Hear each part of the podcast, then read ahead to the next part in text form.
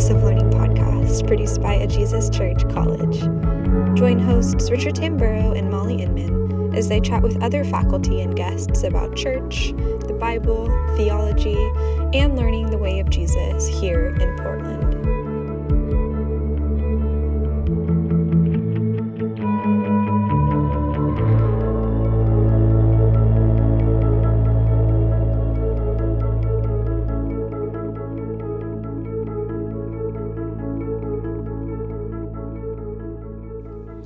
Hi everyone, welcome to the House of Learning podcast. It's Richard and Ryan here. Hello. Doing a little, um, well, I say summertime intro. It's kind of dull outside. Early, the premonition of summer is with us, and uh, yeah, we're doing a little extra intro because we are actually taking June to release some really well. We wanted to talk about some really important topics, but we've had some great conversations in the past, and uh, Ryan was on vacation, uh, has a lot going on. I'm about to have a bunch of time off because I need to remodel my bathrooms, pray for the Tambora household that it's not underwater. Uh, there's a lot going on. So we're like, okay, let's re-release some of these scenes because there's a kind of trajectory in these, right? And so, so what what do we pick, and why did it float to the surface? That's our little. Now we can't spend an entire podcast answering that question, Yep. which I know you are going to be prone to do. Yes. um, well, yeah. So we're re-releasing some uh, older conversations on uh, one on baptism. We've got uh, two on communion more broadly, and then we've got a nice nerdy uh, conversation uh, on the communion elements, where you get to hear a, a Bible nerd, a theology nerd, and a philosopher. Uh, Oh, I don't get to be a nerd? over- What's well, up with that? sorry, a philosophy nerd. Yeah, I'm sorry. Philosophers, I guess. Yeah, because otherwise it would be like a philosophers just are theologian, a philosopher, and a bibliologer. Like, what's, Yeah, well, what's yeah, the noun for a biblical Yeah, studies? that's- I guess I just think of philosophers as just definitely nerds. Yeah, okay. So I'm down with that. yeah, but a philosophy nerd. Yeah. uh, get to have um, a disagreement about the nature of the elements and and things like that. And it was Yeah. it was a fun. That was a Maybe fun. in the future that was should do a actually a fun two. one for a lot of reasons. You'll you'll uh, one. It started from a Facebook post, I think. It's Oh, that's right. It was I at the remember. beginning of COVID, and uh, Amber and I, my wife, uh, we were recording at home because of COVID, and uh, we our um, landscapers came by that day and started uh, doing some landscaping Oh, yeah, right I remember. outside our window. Because I could see you guys on Zoom, and you were like being chased around the house by the noise. So like we, whichever room you we went moved in. from the couch, I think, to the bathroom, and then they went to the backyard where the bathroom's window is at, and so then we had to move back into the living room. Yes. So that was a fun one. There's- And uh, the first ones in this little mini series are from a while ago when Daniel Golder was around, Hmm. who I've seen recently. If you're wondering, he's doing well in Sherwood, doing awesome. Um, and yeah, so it's sort of uh, turned back the clock a little bit as well. Yeah. But yeah, these are important topics. Like we do communion every single week, Mm-hmm. and yeah, we realized like we haven't talked about on the, on the podcast for. I mean, what did you say? A couple of years. yeah, yeah, wow, Right. Uh, yeah, I think the first three were 2019. Yeah, so a long time ago. And so, yeah, this is it is like uh, these are topics. I think there's such a richness in baptism and communion, amongst other things. Yeah, But I think of all the areas of church life where I'm often talking to Christians and feeling like, oh man, like I feel like I've had the opportunity to explore this richness, but we don't often talk about it in a way that other people encounter the richness. So it can be like, oh, it's a thing we do. Yeah, I guess it's grown normal, but I'm not really sure why. So hopefully over this month, yeah, you'll end up in July being like, oh man, communion's the best. Like I'm loving it. And Yeah. just yeah, it'll really enrich things for you. And next time there's baptisms, whether you're Yes. getting baptized or watching a baptism, that again there'll be like an enrichment Yeah. of an appreciation. and another good reason why to re-release the baptisms is because we can do baptisms again. That's right. That's Yes. so exciting. I It love is. baptisms. I know. I love it. It brings tears to my eyes every Yeah, time. It does. Okay, Yeah. so over to the podcast. Enjoy.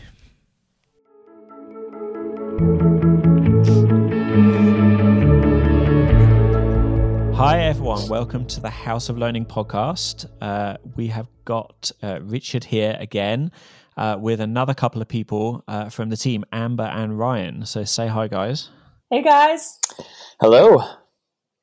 And uh, Molly is not with us. Uh, you know, she got a puppy. Um, you know, life has just got too much for her or something. No, not really. We kicked her off. We thought doing it doing it online, three of us was enough, and we uh, we chose the topic this week because Ryan, I think, happened to post something on Facebook innocuously, and then it blew up to like a big discussion. And I was like, we should do that on the podcast. It's a really interesting question. So we're going to talk about that uh, today. But before we do, uh, just to let you guys uh, know, in case you've missed it, we are doing a first Samuel read through. So we're getting our college House of Learning team together and just discussing and unpacking First Samuel. Um, I gotta say, last week we only managed to do one chapter, so I don't know how long it's going to take us. Uh, but it was a good time, and you know, Ryan and Amber, you guys were there as well. Did you Mhm. enjoy Yeah. it? Yeah, it was yeah, great. it's a blast. It's nice Yeah. to be able to interact with people too. People who comment and ask questions. It's, it's really fun. Yeah, and that's it. That's the it. The live part of it is really cool. And so Wednesday, six thirty in the evening, about an hour. Uh, read along with us, comments, questions, uh, all sorts. Um, and it's on the AJC College Facebook page, or you can search for Westside House of Learning on find our YouTube channel. And yeah, but the question for today, uh, Ryan, since you instigated this, I feel like you you should kick us off. Really, Uh, what, yeah. what what was it you maybe should we go with like what did you post? Can you even remember what the quote was that you actually posted?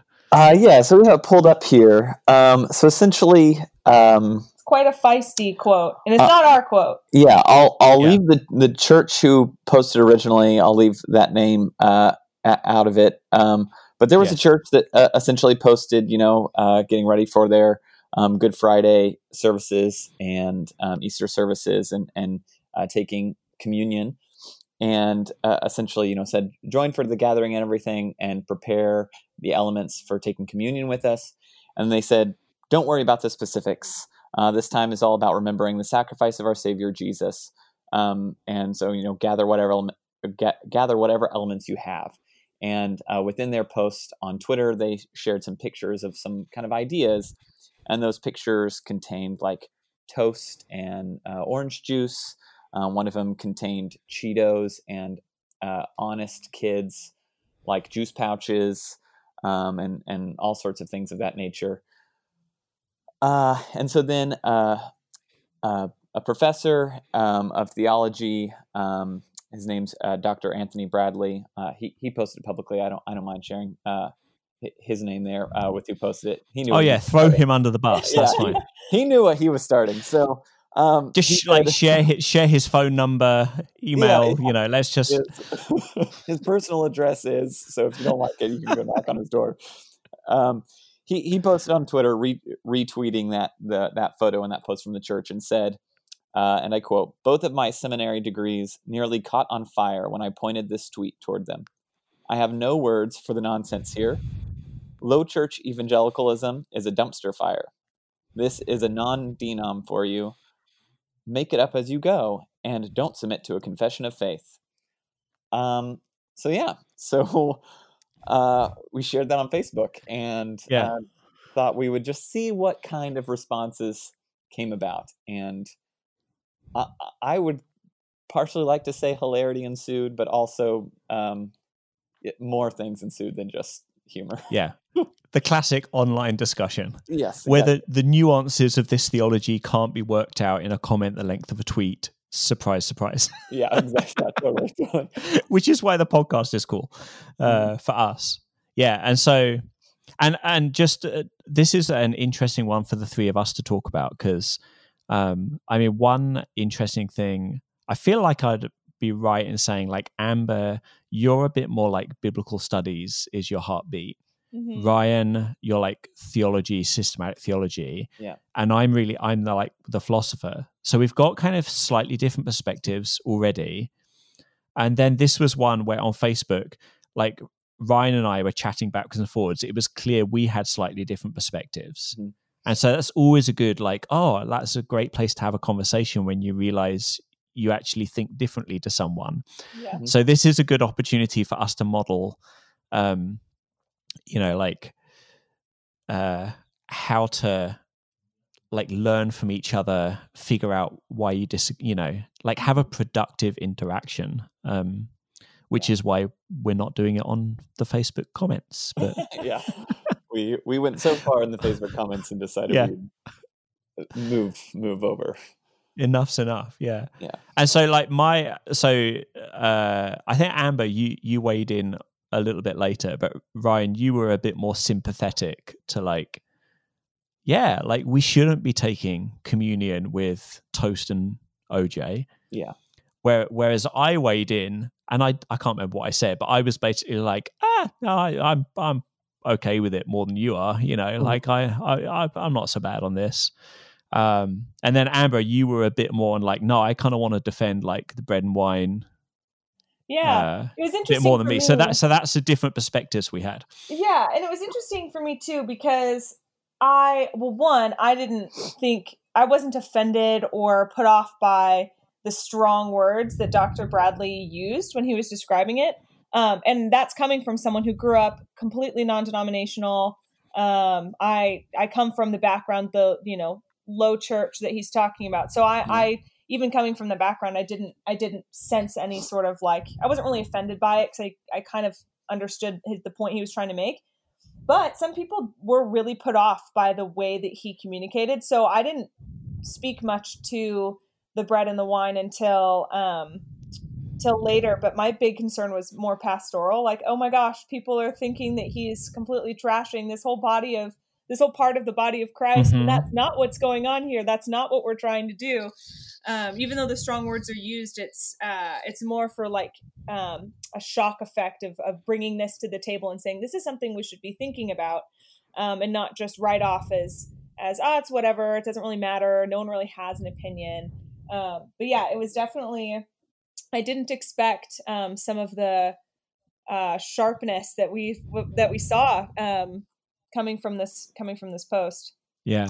Yeah, that it was it's a classic example of like online etiquette gone wrong. Like I want to communicate that I disagree with you. So I'm going to take the label that you have that loads of other people also share and then assume that everyone with that label is represented by your view. And then rather than explain my disagreement, I'm going to mock you Hmm. because you disagree with me or hold a different view. Yeah. So yeah, that's a great way to make someone feel bad, but not a great way to help someone move forward. yes yep yeah. And so, but let's let's get into the meat of it because I was, I think early on, I was like, uh, you said these examples of, uh, you know, toast and OJ. I had actually, interestingly, with a bunch of philosopher friends, we we uh, had a, a chat about this because we were writing a paper about the Eucharist, and we were talking about, yeah, could you do communion with uh, Coke and Pringles? and the interesting thing in terms of like background is that group had like uh, Reformed theologian, an Anglo Catholic, uh, like very Thomistic high church Catholic, a very high church Anglican, like a, a real mixture of people. But we all actually came to the consensus, like, oh yeah, I think it'd be okay. Hmm. But I kind of I, am aware of hearing like the theologians in the wings being like, yeah, of course, a bunch of philosophers would come up with something weird. You know? yeah. So uh, yeah, it's an, an interesting one. that yeah. I mean, a, a, a- the theologian in me, my first response is sure, there's like philosophical conceptual room for such a humorous idea. Um, but it's it's when the, the feet are on the ground of actually taking the, the Eucharist, and I'm like, hmm, but but can we? And Yeah. so so so that's the the theology, the theologian kind of philosopher Yeah, play of yeah, where the conceptual room is open to some degree, the but scripture narrow conceptual room versus what I would think is like tra- like actual tradition or kind of biblical theological space or, or mandates. Yeah, Where does that actually guide us? yeah. So, So we should. uh, oh my goodness, It's like because one way to have this conversation is methodologically. Yeah. The other is just to be like, I think this. What do you think? and, and they, you'll end up getting to the methodology later. But um, yeah, there's there's a lot of uh, issues in this conversation, and uh, this is a, I mean it's a funny one because this is a total like theology nerd conversation.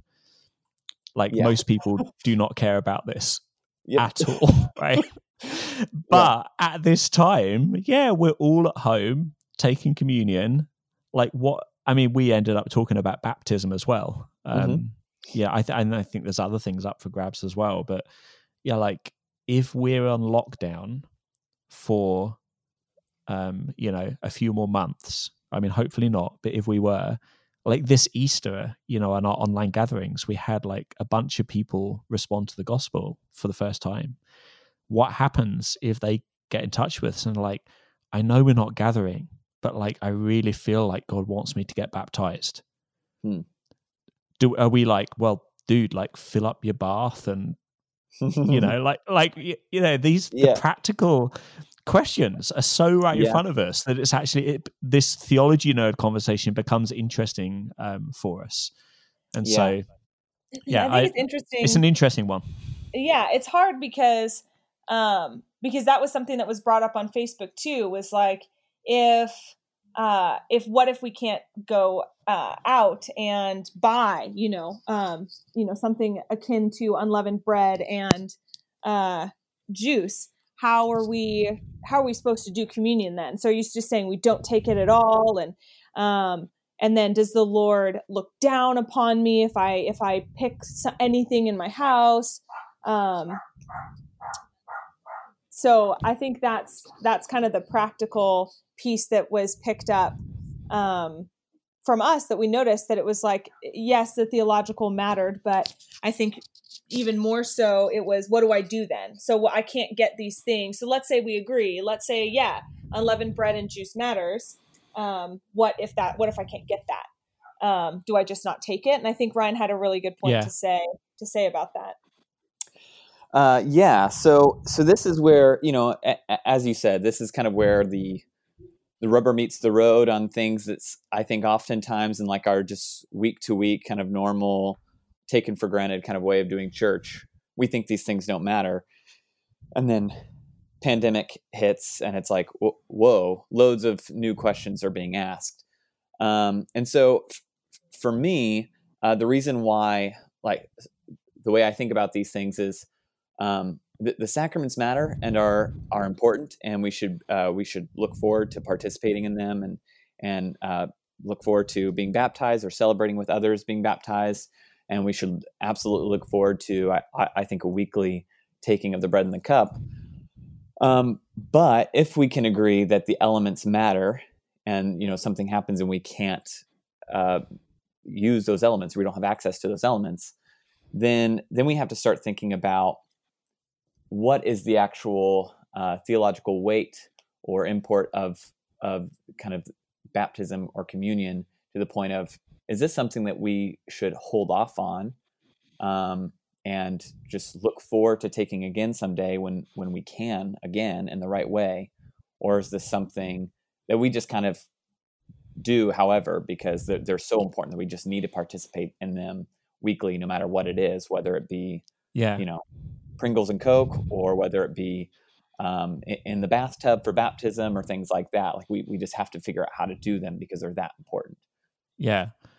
And it's interesting because there's all these in betweens. Like I've got a friend who uh, is a part of the Orthodox tradition, and in their church, like the priest and I guess one of the deacons or something, uh, you know, they were in the church, you know, just them, and they kind of went through the liturgy and consecrated the bread and the wine and everything but then part of the way that they do the Eucharist is they pronounce a Eucharistic blessing. Mm. So even though they couldn't distribute the elements, they could they then walked around the streets pronouncing the Eucharistic blessing, and people who belong to that church were like in their driveways and you know so it's Wow. it's interesting because as we have to get creative it it makes us ask interesting questions about what really theologically matters Mm-hmm. about communion which is i mean we've done we've had a conversation on this podcast before about this but um typically you know to stereotype a little bit but typically the lower church who don't you know aren't so set in um well they don't hold their traditions quite as closely. Um if you ask someone in a congregation you know what difference does taking communion actually make? They they really struggle. Well it's really nice. I like that we do it. You know it's Yeah. but Yeah. it's hard to get like a definitive answer whereas someone with a more high view of it are like oh well i can absolutely tell you like this and this you know here's the benefits i get out of this. Is why we do it. Um, and so it's it's interesting to be asked those questions in a new way Yeah. because for me now now to get like to meat on the bones for me um the way i think about the elements and this is interesting because in class today with our ajc college students we were actually reading a bit of thomas aquinas uh, on the eucharist and he argues that um because humans have a really they have a need to interact with things in tangible ways using our senses that god actually almost condescendingly in order to interact with us has to find ways to help to make the spiritual realities tangible to us Mm. and so he talks about how fitting it is that god would give us this tangible uh, meal to act out on a regular basis um, actually one of the cool things i hadn't spotted this before it's been ages since i've read uh, aquinas on this i don't know if you guys read any of the any of aquinas on the eucharist I haven't. it's we were reading uh, what he says in Summa Contra Gentiles, but he also talks about how it's fitting because in the garden, Eve, yeah, it was her senses of tasting and seeing that were part Mhm. of her initial interaction with the choice God had set forth and the relationship God has set forth in the tree of the knowledge of good and evil. And he, you know, Thomas doesn't explicitly say this, but there's a sense in which he's portraying uh, communion as the kind of anti-apple of the of the garden. Fascinating. Yeah. You know, like like taking one taking one element, the fruit of that tree, caused death. The taking of this other element causes life. Yeah, that's what Mm. Thomas is saying. They're really Yeah. Interesting. But anyway, that's an aside. I just everyone should read a bit of Aquinas. yeah. No. I but- was reading it this morning, and it's really good.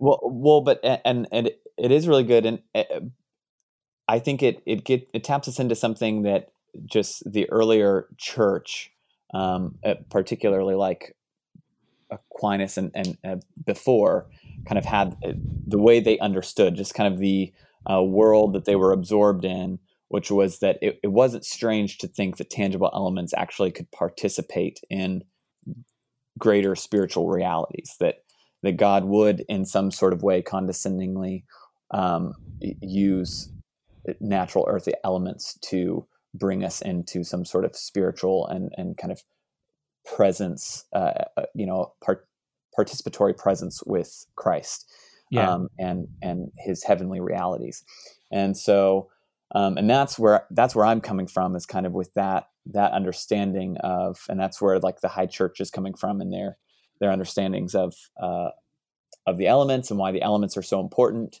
um, and uh, what is actually taking place in communion, uh, or or even baptism.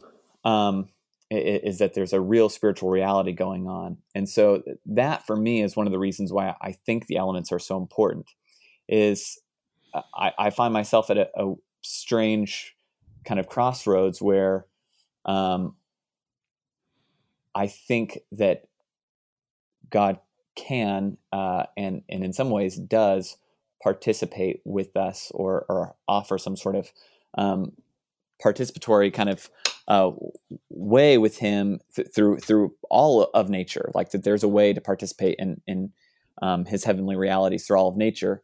And yet i think there's something to the degree that he has um, constituted certain elements to participate in certain ways um, and, and certain spiritual realities. And i think Yeah. that's what the the sacraments um, that the Bible particularly institutes such as baptism and the Eucharist or uh, communion is doing is that there are particular elements that God has used and continues to use uh, to invite us into a participation with Him. Yeah, yeah, that's interesting. You say that that way because that reminds me of uh, previous conversations. So I I would consider myself to have a high view of of the elements as well, or of or of the meal, of the event of the Eucharist or communion. Um, just to flag up for people, we typically in our tradition say communion, whereas lots of the church says the you know Eucharist, yeah. which is a you know we've got some different Latin and Greek roots going on there, but it's we're pointing at the same meal that Jesus instituted at the Last Supper. Mm-hmm. Um, and so for me, the thing that matters is that what God actually wants to achieve is, uh, I mean, God's with us all the time. And sometimes we can be more aware of his witness, like we can pray or meditate or read scripture or worship or you know serve or there's lots of ways that we can tune in to partnering with god. Yeah. But it, in the eucharist what god wants to do is not just be present with us but present himself to us mm-hmm. in like a fir- in a first personal kind of way where he is manifesting his personal presence towards us in a way that we can tangibly accept make a part of ourselves interact with give thanksgiving for. And the elements facilitate a, a sort of supernatural relational interaction. And it and it's special because of the nature of the interaction. Like there's some mm-hmm. there's some things we're making tangible to ourselves in the eucharist which we can talk to god about in prayer but we're not making tangible to ourselves in the same way and then it's also elevated by the fact that God said, I'm instituting this and this, you know, this matters to me. Mm-hmm. Having this interaction with you matters. That's the way I would say it. But then, of course, if that's what matters to me, if I didn't have any bread and wine and I just had toast and OJ, mm-hmm. you know, the question becomes, you know, if I, and this is a big if, if, given my cultural upbringing and my theology and the way I viewed communion, I was able to get my head in a space where I could be like, oh, God can totally present himself to me through this piece of toast and this OJ, then I think I could have as full of an experience of this kind of Eucharistic union with Christ with the toast and OJ Mm-hmm. And I'm trying to say this in a way that's going to like push all your buttons. yeah. Right. So, and so then I'd, I'd be like, fine. Now, a caveat is that, um, which we, we did talk about on Facebook, uh, is that um, if though I opened my cupboard and I had OJ and wine, or maybe grape juice, although that's another, is grape juice and wine the same? Well, mm-hmm. yeah. But just, you know, if I had OJ and wine, given that it's really good for us to connect our understanding with God with rooting it in the scriptures, where I can use biblical symbols and biblical language and concepts, it's going to help me tune my life into the life of scripture. And that's always a difficult one because I don't want to live as a first century person in a 21st century world. So I, I'm going to be limited by how useful it is for me to always do that. But that's going to be a factor for me which would yeah. probably mean if I opened the cupboard and there was wine and OJ, I would choose the wine. But given what I want to get out of the uh, the taking of the Eucharist, like this event actually happening, for me, I'm like, oh yeah, like Cheetos, toast, you know, bit of leftover steak. Like as long as there's something to eat and something mm-hmm. to drink, it doesn't really matter, you know. So there's that's my like that's what caused me to look mm-hmm. at this on Facebook and be like, ah, I'm, I'm all right with a bit of OJ. You know, I don't yeah. mind. And then, you know, I think there are, there's loads of other interesting aspects to this, like that might make us still consider that waiting or doing it together might be a thing. Like there's a there's supposed to be a communal aspect. Yeah. To this where Um, that's an an interesting dimension to it as well. So Mm-hmm. yeah, it's a complicated issue, but at a basic level, if God can present Himself to me, then it can be sacramental, and that's and that's why I said it was interesting what you said because if that's your view of the Eucharist, then can God present Himself to you through lots of other tangible interactions, like getting dressed in the morning, or looking at a tree, or mowing the lawn, or eating any other meal? And the answer's got to be yes. And then there's a sense in which, well, if that's your view of the Eucharist, then everything could potentially be sacramental.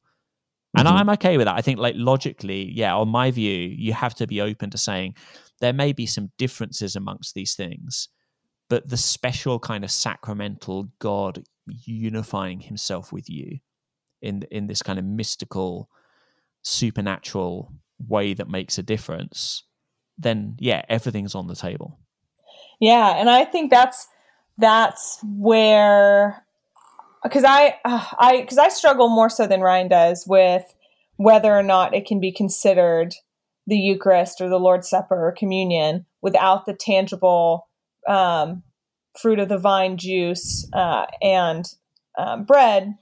Um, and and I I have yet to be so so sure about whether or not I feel like it can be, but but then that's what brings me to if everything is sacramental, then on the same level of communion and baptism, then to me it feels like almost nothing is. So what is it Yeah. that makes? Is it just? I mean, if we're going to say, oh, it's just because Jesus said so, then that's fine. But there's a lot of things Jesus said. So then, how do we delineate those sorts of things? And for me, being more into like biblical studies, New Testament stuff, I'm drawn to want to which i've not done this but this has prompted me to to want to d- dig into this further. But there's clearly a biblical theology of unleavened bread and a biblical theology of the cup um, that is that is present. So it's not that jesus is i mean and it's and the biblical theology of passover in general which is when this is taking place. So i i'm i i as just as my nature go all the way back to the text and say okay wait so that's yes tradition is done this one way high church low church you know whatever but then but what is the text trying to say? Because it's all rooted in in what we see in scripture. And i just can't get around the fact that jesus it's passover um, jesus is specifically choosing something that uh, is is obviously related to passover. Jesus didn't pick anything um, he he chose what was there what was being used as symbolic for passover and what passover meant and then what he was about to to accomplish himself and then doing a biblical theology of that from Exodus and Passover all the way to where Jesus is at um, at the Last Supper, and seeing why it's important that Jesus chose those elements specifically. Um, for me, it's a lot harder for me to go from Jesus chose these elements specifically because they meant something to him and they meant something to Moses and the Israelites um, back in Exodus to, oh, but it doesn't really mean anything to me now because I'm not Jewish. I um, don't live in New Testament times. I'm in quarantine and can't go pick it up at the store, you know, etc. I have a harder time getting from this meant something to Jesus, this meant something to the biblical story, to it doesn't really matter as because the Spirit's with me now. Um, and yeah, so I think that's where I kind of get hung up and it's like I, I, I hit a block and I, I can't go any further because it's like I feel like this this has to mean something um, more than just more than just oh i'm you know chewing on something and something liquid is going down my throat but like but what why why these things? And then ryan made a good point um uh when we were talking on facebook and then afterwards just about the whole point the whole purpose of waiting i mean we Mhm. see in the in the new testament jesus says um i'm particularly reading out of matthew 26 right now in verse 29 um, I tell you, I will not drink again of this fruit of the vine until that day when I drink it new with you in my Father's kingdom. And he's referring there to the uh, marriage supper of the Lamb, and and what we all Christians look forward to, especially in difficult times. We look forward to the day when these difficulties are over and when Jesus comes back and renews all things. But if Jesus is saying that he he'll he's waiting, um, then I, and again, more, I want to be able to do more study on this. So quarantine might just be the perfect opportunity. Um, but if Jesus is waiting, there's maybe there is something too in this time of saying, you know maybe maybe i do wait. Maybe i refrain and i just i i wait until i i can take it with my brothers and sisters. I wait until i can, can take it with the community to look back and remember what jesus has done but also looking forward. Um, i don't know if that can be as done as effectively um, by myself or just with me and ryan or um, yeah so and and i know some people go even further. I had a professor in seminary who said uh, it's not communion unless the whole bo- the whole church takes it at one time. Meaning, if you have multiple services, then that doesn't count. And it was just really extreme. Yeah. I don't know if I would go there um, because I think that's a little bit too dogmatic personally. But I do think there is something there to the community aspect, to the waiting, um, the aspect of time and what to- how time plays into the specifics of sacraments such as baptism and communion, and how that's different from going on a walk and listening to the birds sing or seeing the trees and the, the beauty of that the Lord's made. I think there's a special moment we can have with the Lord then. But I think I I have to think um, biblically that there's got to be a difference between that and and institutions such as um, the Lord's Supper and uh, and Yeah. baptism. And maybe that's a difference in how we use the word sacramental. I really like the the way you said it. Like if everything's sacramental, then nothing is. Because I'm like having flashbacks to The Incredibles. Do you remember Syndrome? And when Yeah. everyone's super, nobody will be. Yeah. So yeah, but The ultimate Um, villainous plan. yeah, I'm going to picture you as Syndrome for the rest of the week now. Um, um, that's one of my favorite movies all time. it's really awesome. good. It's quite good. but um i think there's still a difference so if i wanted to say god could present himself to me sacramentally in anything i would probably be surprised if god sacramentally presented himself to me in walking under a tree in fact lots of christians who've had experiences would call that a mystical experience Mm. right Mhm. which and and maybe mystical experiences should be added to our list of sacraments. But the difference is that when i take the bread and the cup i am not going to be surprised that god presents himself to me because he's told me ahead of time to expect it Hmm. and so baptism the preaching of the word uh, the bread and the cup, there are some things where my expectation is different and and so maybe this is like it's to do with the definition of the word sacrament Yeah. is what makes something a sacrament to do with our expectation if you say yes then yeah there's going to be a shorter list of things that are going to going to count. Whereas if what makes something sacramental is the kind of divine human interaction that you get then mm. the list could be longer. And so Yeah. I, I wonder how much of this is a and actually talk i mean we could you know people could argue about what the word sacrament really means but actually both questions are good questions and understanding our answer to both questions matters you know Yeah. regardless of whether we use the word sacrament I'm, Mhm. I'm not really so fussed about that but Mhm. getting the concept straight in our head that's that's more interesting to me Yeah, yeah, and so and and there is um, th- there's a lot of conversation um, just on, on that whole thing. So I mean, there's because that that's a co- common thought on the like the if everything's a sacrament then nothing is, um, and I've wrestled with that a good long while.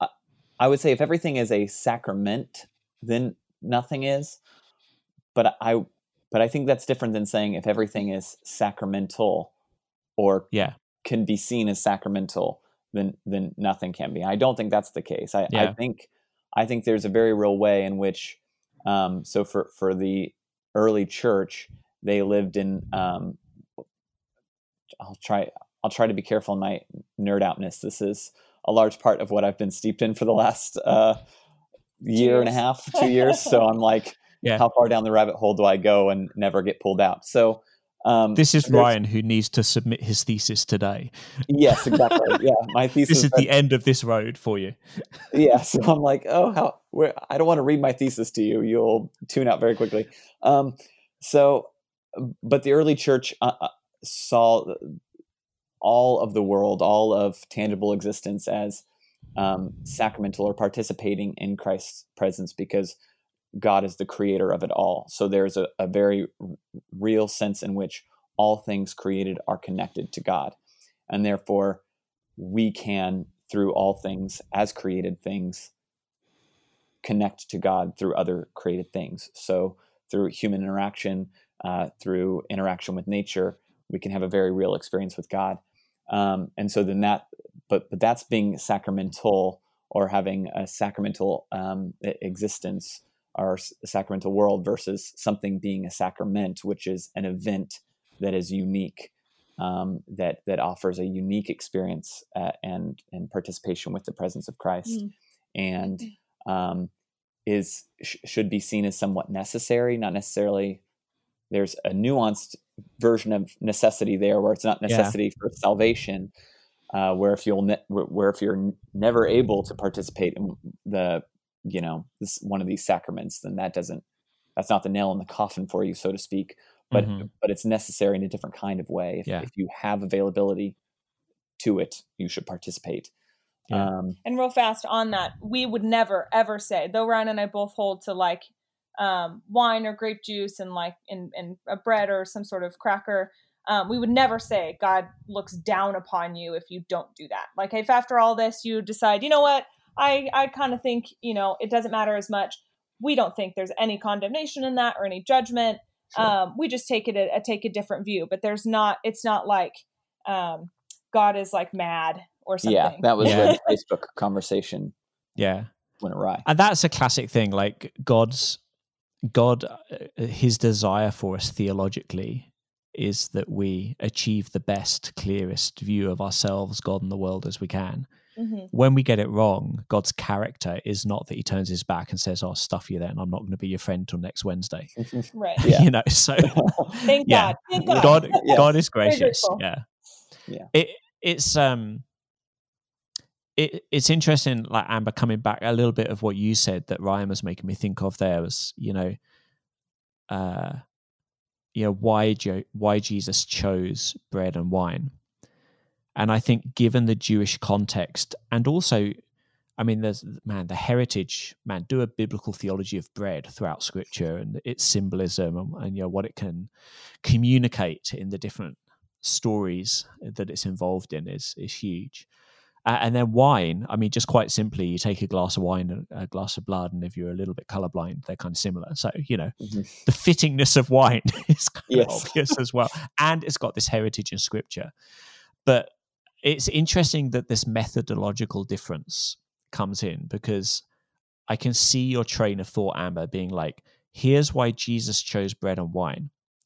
And Jesus chose that. And this is grossly oversimplifying, but that gives us some reason to make the same choice. Whereas my approach is like, oh, yeah, I appreciate why Jesus did that. And Jesus did that because he wanted with his disciples to sit down and have a meal where one of the things they used in the meal could be an emblem of something else. And if it could fulfill that function, it was the right choice. And then I think, okay, so what if I lived in a culture uh, where, for some rare genetic reason, everyone in my town was like allergic to grapes? you know and so mm. grapes actually are an emblem not of life but of death so so there's some cultural reason that that juice or wine is never going to be able to be an effective emblem it just it's it's too confused in its ability to communicate but water for us in our town like we love water and maybe you know if jesus even being jewish even wanting to connect us to the old testament had decided to pop forward a few thousand years and have the Passover, you know, meal, that Last Supper with us in our town, he would have been like, hey, I'm going to pass around a cup of water. And so then I'm like, you know, if it's the function that matters, I can kind of see how Jesus would make a different choice, you know, in these hmm. different circumstances. And so the thought experiment kind of opens up the space in my mind to think, okay, so it, that doesn't just mean do what you want with the elements, but it does create space then for me to think, okay, so if I was to have OJ instead of wine, what's going on? If in my heart and mind and soul and community, OJ is not really able to be an emblem of Christ's blood and life to me, then I should probably look for some wine or wait. Mhm. Or, or maybe there's something else, maybe grape juice, or maybe like, ah, not grape juice. I can't find any. Oh, apple juice though, that's going to work for me. You know, if it's going to fulfill the function, I can do that. But the litmus test for me is going to be, can it fulfill the function? But you know, I might, I might just be choosing OJ because I'm like, ah, you know, or, or like Coke because that was my original Coke and Mhm. Pringles. Because I'm like, you know, the little crackers we have at church taste disgusting. I don't like them. So like, I would, I would much rather have a Pringle, you know, and, and it should be a barbecue flavor because that's the best flavor as well, you know. so then, you know, so if I'm making my choices and it's nothing to do with is this fulfilling the function, then yeah, I'm probably not actually making a choice about the elements Yeah. for good reason, you know. Mhm. So yeah, what what do you think? Because I see you smiling away, Amber. Yeah, um, I'll, I'll let, I know Ryan Ryan has some thoughts too, but I think I I love I love uh, thought experiments like that um, for two reasons that seem contradictory. One, they really do get you to think about, oh, well, what what would I do in this situation? But then I also like them because I think they're kind of funny because it's like, well, yeah, but we're we're not in that, so I don't think that applies to me um, because I, I don't have a problem with it uh, with with you know grape juice in the example. Um, and i do think that if i were to meet somebody or go to a culture where that was offensive or not or or like detrimental to someone's health then yeah then i would have to reevaluate. But i don't know if because i don't know if the exception makes the rule rule in quotes not you know hard hard hard and fast but i don't know i i i think that for uh you know first world um, Americans uh, or Western Western Christians who have access to these things who don't have an allergy or um, offense to, to grapes. Uh, Your Um, grape I- offends me. yeah, I, uh, I, which reminds me, we actually had a Bible college professor who talked about how grapes were his his, his downfall. That was his example of sin, um, which was really funny. Uh, but anyway, um, I I don't know. i i have a hard time wanting to to use that exception, the possibility of that even being there as my as my litmus test for whether or not it's right wrong altogether. I mean, an example of that is um, someone who the, to my professor who said that communion has to be taken with the entire body, and if you're not there presently, then you can't take it. Um, the question I raised in that Hmm. class was, what about someone who's in the hospital uh, who, who physically can't get there, or someone who's in um, a facility where they that that's just where they have to be in order to live? I don't think that you it would be right to tell them that, oh, sorry, you can't be here. Uh, you can't be here, so you can't take it ever. Um, whereas instead of just saying, oh, they can take it whenever they want, I would, my answer to that would be, oh, why don't we come together um, and get, you know, a handful of people to come take communion with you, um, sort of a thing. So I think that there's, and there's maybe, maybe there's got to be a middle ground in between letting everyone just pick what, what means something to them.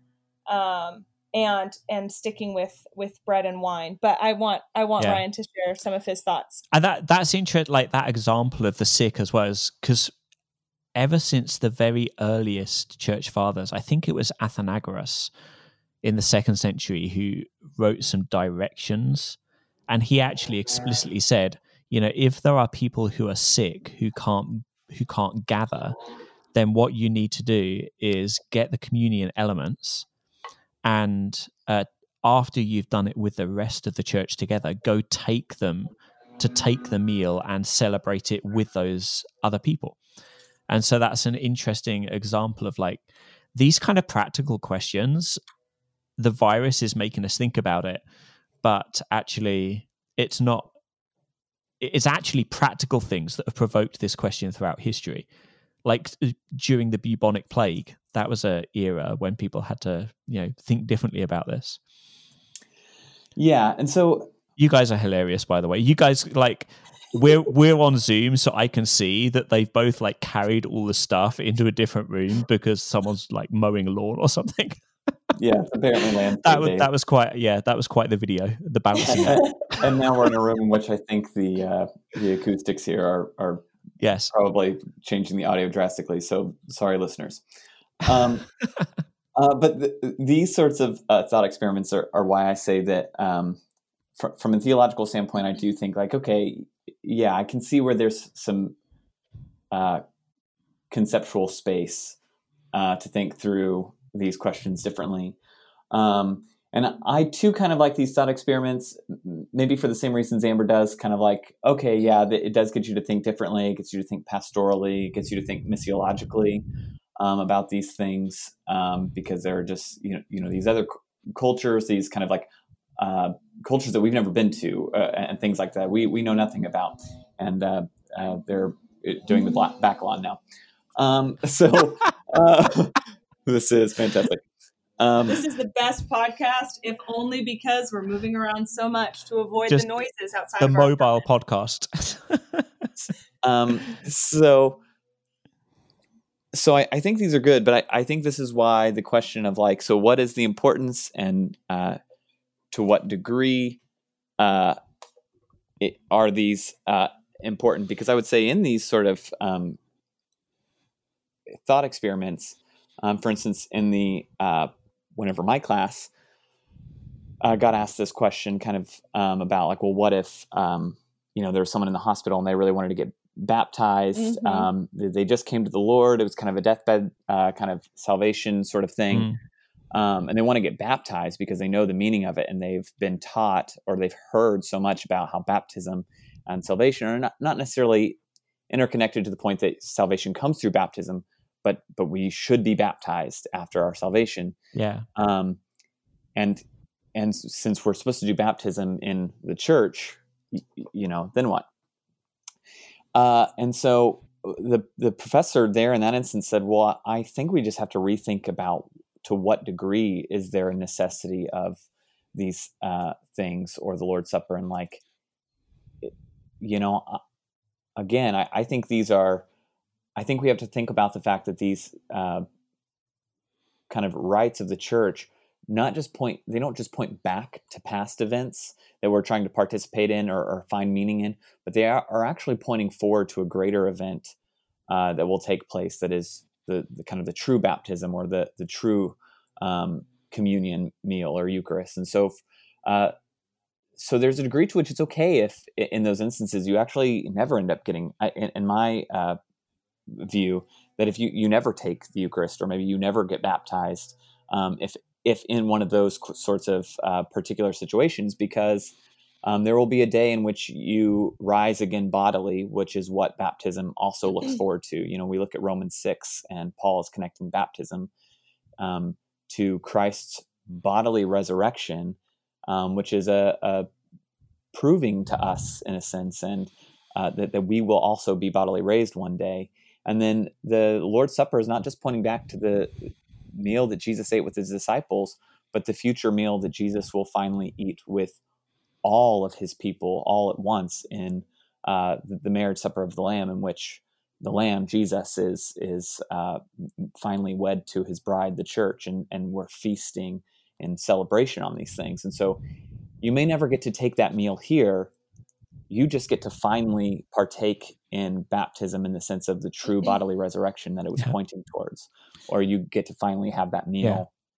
So, which is another yeah. interesting aspect of these things. I think we see it with baptism more clearly, but maybe uh, with mystical experiences in general and with communion.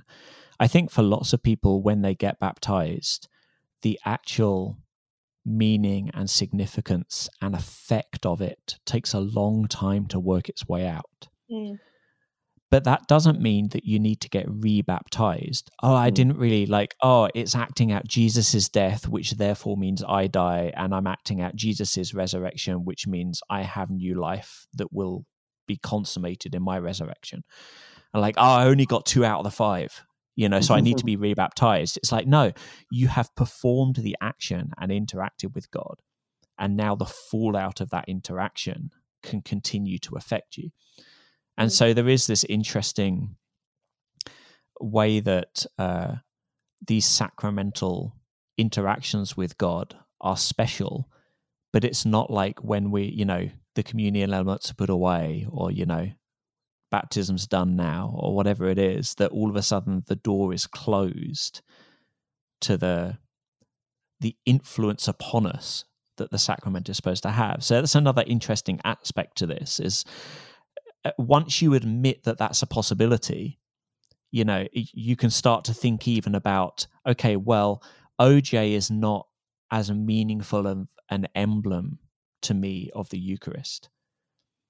But I may have extreme value in practicing the Eucharist with OJ now because it helps me connect with the fact that four weeks ago I did take the Eucharist with my church body, with the bread and the juice at another time.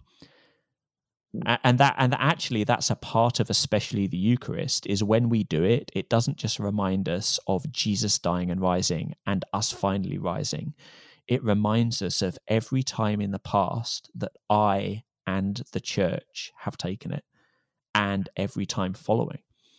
And so when you put it in a timeline like that, it kind of compl- uh, complicates the conversation to a whole nother level. You know, I, would probably argue that, uh, you know, I can see the space where someone would say, yeah, so then the OJ thing is not actually communion. It's mm-hmm. like communion esque yeah it's the you know it's like a, it's not the, celebrating the eucharist it's celebrating the fact that you celebrated the eucharist or something and i'm fine with that but it's it's another interesting layer with the sacrament which yeah participates with the yeah yeah it's like a secondary source it's not yeah. the primary source it's a secondary source yeah. yeah. but it's interesting to me the way that this where this might bottom out is some of our kind of what we feel like is a priority mm. so if you feel like being true to doing it the best you can in the most like Jesus honoring way you can and Bible honoring way you can, which for sure, like Amber's right, first world Americans, like we've got loads of opportunity. Like we're not, you know, most of us are allergic to grapes and you know when it comes to baptism we're not a desert nomad who's got no water or you know any of that yeah. stuff so so we got opportunity and we can wait um, then waiting might might come into the foreground. I think my wiring is like I understand that honoring those things is important, but also having that interaction with God is really important. And for me, maybe that trumps those other concerns where I'm like, it's so important to have the interaction that doing it with Pringles and Coke could be could be worthwhile. And not not in a like it just trumps it no matter what. It's got to be a like I've got to as I come to this like balance out like what's my best opportunity like when did I last take this what's my I think our need to interact with God in a Eucharistic way might be different on different occasions in different seasons of our our life as well.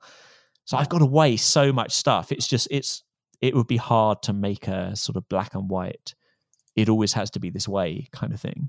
I think. Yeah, yeah, and I, I mean, I, I do, I yeah, I think that's, um, I think that's fair. Uh, partially because I think one of the reasons too that for me, I think that I, I don't think I conceptually I have a hard time getting to that place where I think like, oh, I, I need, I need to participate in these things because it's been so long, or like wh- where my headspace would be at is because personally I'm coming to a space where I think there's um, more sacraments than these two that we've and, and uh, other church traditions, namely the church traditions that probably would put such a heavy emphasis on the particular elements. Uh, typically, um, they have other sacramental rites of the church by which they can participate in the same in the same ways. Not in they don't participate in the same events or point to the same kind of biblical uh, pieces of uh, God's redemptive history that that we see within the story of the Bible but they still participate with Christ. And so,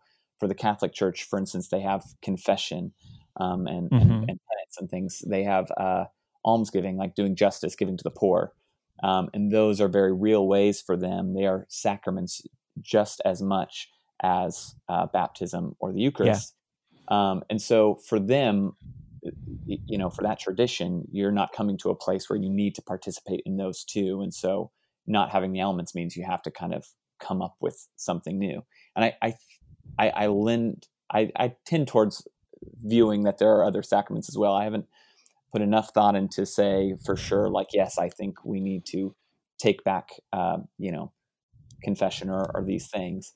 Um, We're getting into really murky but waters. but I do think if you have those, yeah, Other sacraments. Yeah, for real. Brian? I'll try not to uh, uh, another conversation for another time. But if you have those other uh, places to go, you have those other sacramental rites, then um, your framework is going to be different too on how important it is to, to Yeah. participate in those other two. Yeah. that we've been and about. again i think so much of this um, we can get hung up over the fact that we're using the word sacrament Yeah. right which makes us feel like well I, man i i'm evangelical i don't want to like i don't want people to think i'm catholic you know like Mhm. what then what would happen and you know depending on your story that may matter to you or may not Yeah. you know Mhm. but yeah, absolutely. um like like i think a one example is anointing the sick so in the Mm. Catholic Church, that's a sacrament. It's a special way that God has instituted interacting with people. Now we anoint the sick at Westside and pray for them, have the elders pray, a James 5. So we're responding to the same scripture and expecting God to show up in a special way. And it's a way that we can act out our trust in God in a special way and you know all of these things.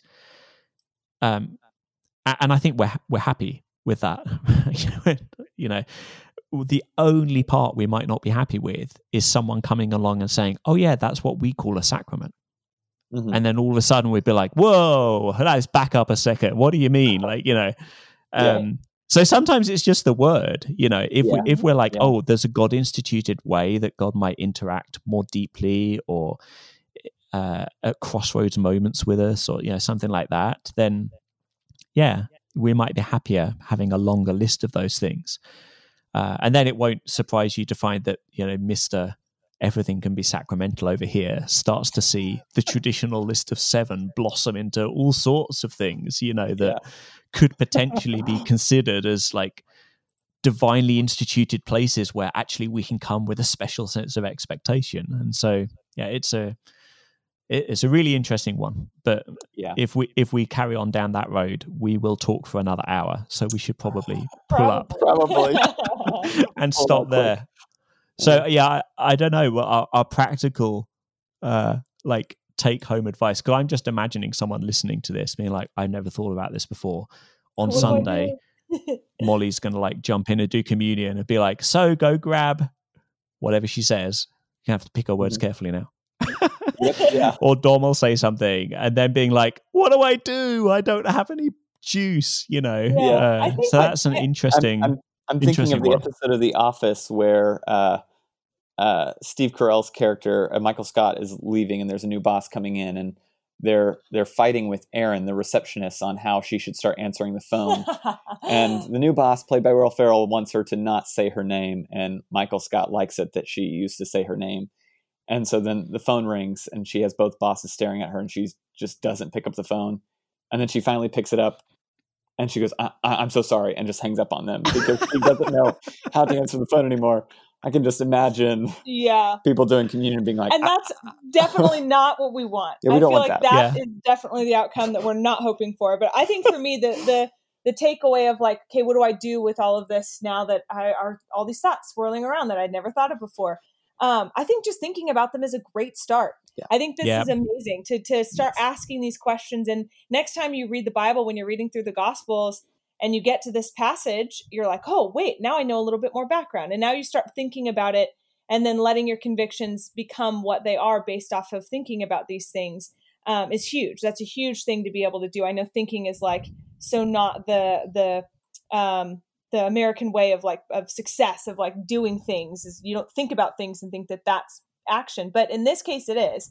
When thinking about really theological um, issues and, and issues that really are important to the church, um, that's a huge step. So I think that Yeah. for me, that would be a huge win if um, those of you who are listening start thinking about this. And, and then on Sunday, when you take communion, you think about it. Or if you don't take communion, you think about it and just Yeah. something that you're, yeah, mulling over. and, and whatever we do this week, we are in a season when we are having to be creative and problem solve how to do things abnormally.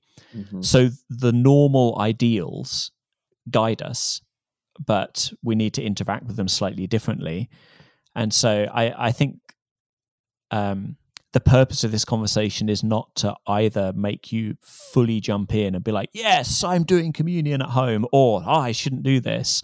But it's more of a continue to problem solve how to do it the best you can. But hopefully, thinking a bit more deeply about the issues will enrich your interaction with the next opportunity, whatever it looks like, to appreciate a bit more how God is interacting with you, reaching you, how uh, the opportunity you've got before you, basically. Absolutely. Yeah. So there we go. So have a great weekend, guys, and enjoy communion or not, or something in between, as the case may be.